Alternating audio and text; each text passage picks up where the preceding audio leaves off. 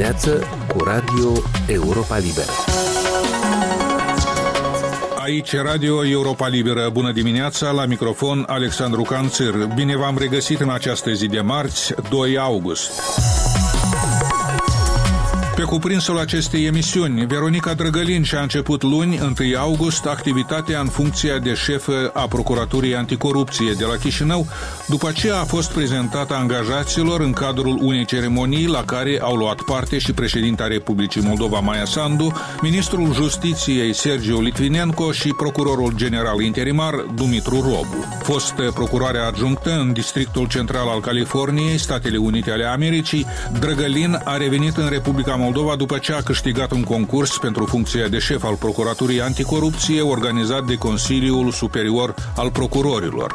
În fața Veronicăi Drăgălin sunt mai multe provocări, printre care reformarea Procuraturii și combaterea corupției mari.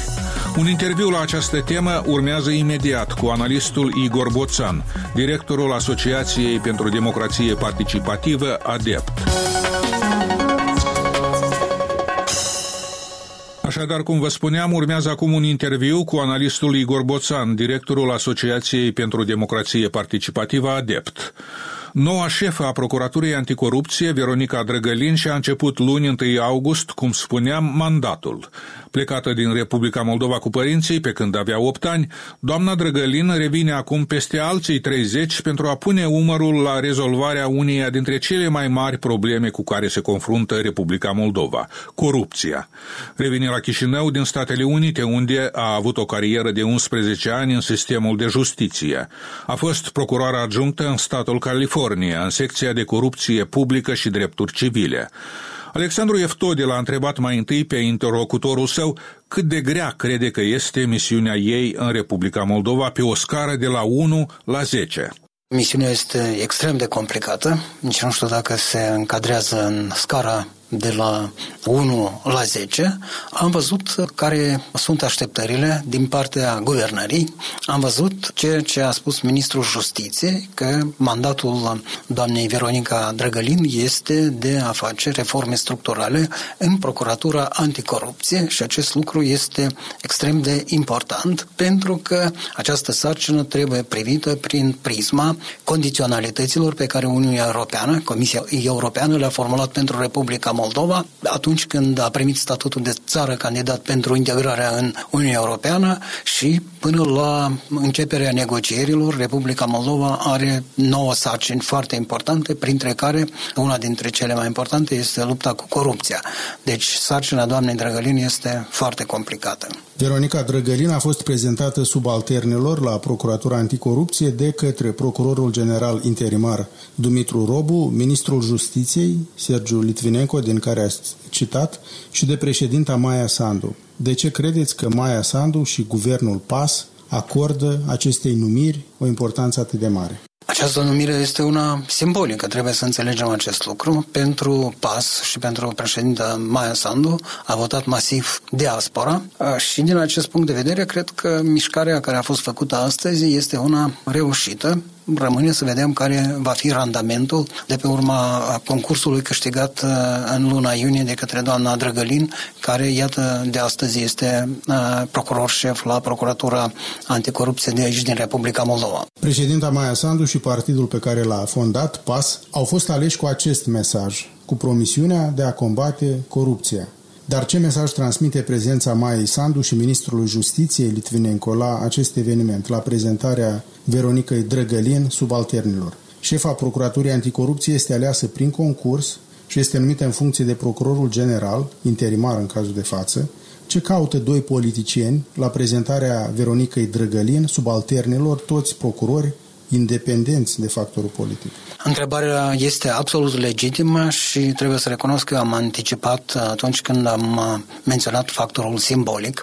Factorul politic se implică aici pentru, hai să spunem așa, mă stoarce frișca de pe urma unui proces care a fost, trebuie să recunoaștem, cumva anevoios, dar, așa cum spuneam, de dragul beneficiilor politice pentru a avea această oportunitate de a aminti reaminti cetățenilor, uitați-vă, ceea ce v-am promis se înfăptuiește, mai cu seamă că, uitați-vă, am obținut și statutul de țară candidat pentru aderare la Uniunea Europeană, iar condiționalitățile, așa cum spuneam, sunt cele la care ne-am așteptat și noi și cumva le-am anticipat, combaterea corupției și aducerea instituțiilor din Republica Moldova la o stare de normalitate după ce au fost capturate de clanurile oligarhice corupte. Am văzut în imagini de la prezentarea doamnei Drăgălin procurorilor de la Procuratura Anticorupție, i-am văzut în prezidium pe domnul Litvinenco, pe procurorul general interimar Dumitru Robu, iar în sală un grup de procurori. Poate fi înțeleasă această prezență politică masivă de către procurori ca un semnal că politicienii așteaptă ceva de la ei, ceva concret?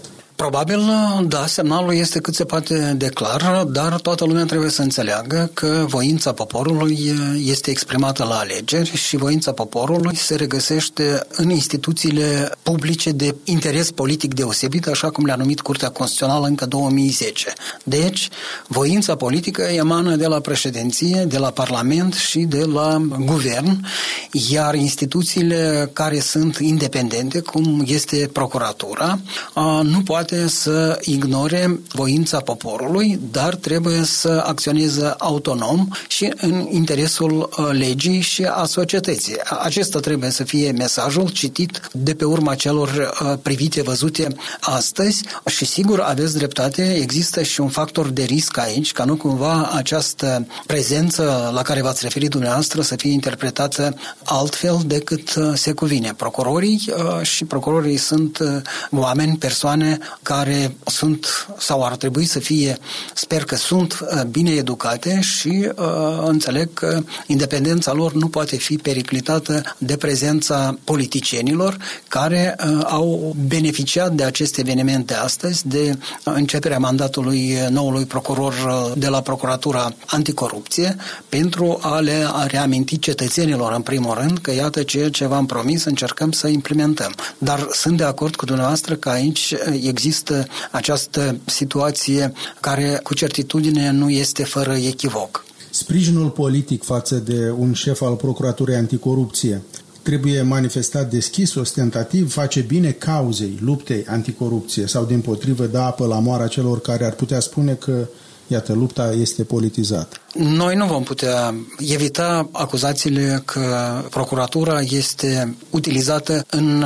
interese politice, dar însăși modul de acțiune a procuraturii trebuie să dezmintă toate speculațiile pe marginea politizării procuraturii. Și am văzut în mesajul domniei sale, doamna Drăgălin a punctat 3 lucruri foarte importante din punctul domniei sale de vedere. De fapt, le-a transmis un mesaj colegilor ce are de gând să facă. Și cele 3 abordări sunt, așa cum spunea ea, deci dinamism în activitate, aplicarea principiului egalității tuturor în fața legii, deci fără a face vreun fel de partizanat în favoarea cuiva sau în defavoarea cuiva și cel de-al 3-lea lucru pe care putem să-l intuim era că activitatea procuraturii va fi una transparentă în limitele care sunt benefice pentru investigarea cazurilor de corupție. Doamna Drăgălin a fost numită în funcție la 15 iunie 2022, dar iată, la 1 august își începe efectiv mandatul. Ea a fost audiată în timpul concursului și vă rog să ascultăm ce a spus. Sunt 3 elemente care pot ajuta în creșterea de încredere în această instituție atât de importantă. În primul rând, Procuratura Anticorupție are mandatul și obligația de a acționa și a trage la răspundere infractorii, de a returna proporului banii și bunurile furate și de a genera respect pentru lege, ceea ce ar descuraja viitoarele crime.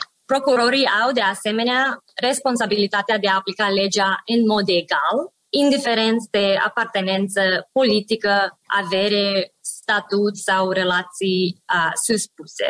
Al 3-lea element e că procurorii trebuie să funcționeze în mod transparent și asta e unul din cele mai importante.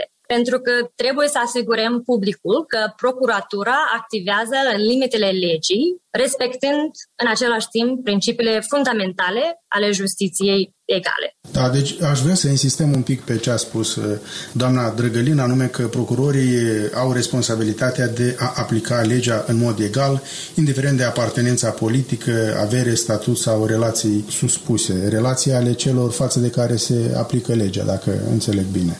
Chiar astăzi am aflat cu toții că este anchetat pentru îmbogățire ilicită fostul șef al fracțiunii parlamentare a PSRM, domnul Furculiță. Zilele trecute am auzit despre alte anchete pentru îmbogățirea ilicită. Toate aceste anchete vizează oponenți ai actualei puteri.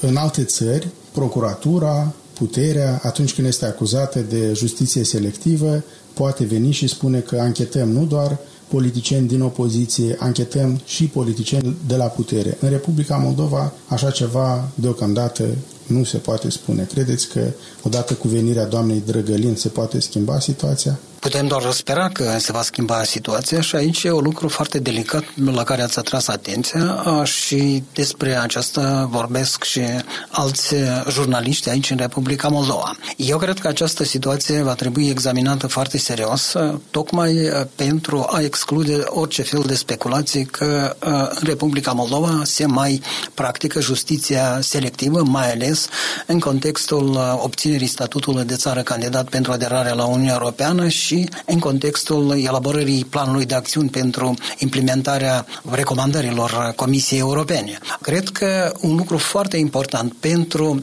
dezamorsarea acestei potențiale bombe explozive trebuie să fie și să servească jurnalismul de investigație. Cazurile de rezonanță la care vă referiți dumneavoastră, mai întâi au fost cazuri de rezonanță pentru jurnalismul de investigație de aici din Republica Moldova. Și faptul că anterior am avut nu o singură dată referințe la faptul că procurorii s-au apucat să investigheze un caz sau altul după ce primele lucruri despre nereguli au apărut în presă, este un indicator că presa poate și ea beneficia de această nouă numire și poate să-și demonstreze randamentul înalt în contribuția față de combaterea corupției. Adică ce vreți să spuneți? Vreau să spun că dacă există exemple în publicațiile de investigație în care figurează reprezentanții ai actualei guvernări și cazurile respective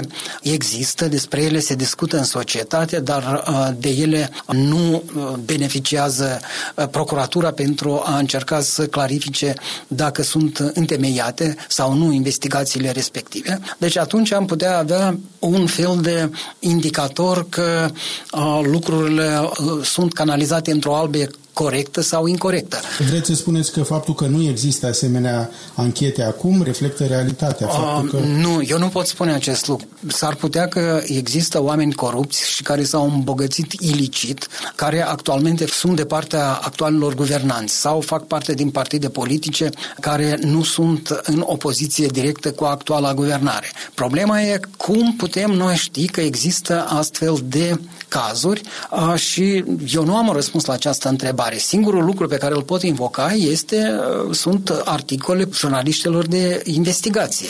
Deci dacă ar exista, de exemplu, un șir de investigații ale jurnaliștilor în care s-ar arăta și s-ar argumenta că există oameni politici care sunt afiliați guvernării, care ar fi comis, se presupune că ar fi comis ilegalități, s-ar fi îmbogățit ilicit. Și noi am vedea că procuratura investigează doar cazurile în care sunt implicați reprezentanții opoziției.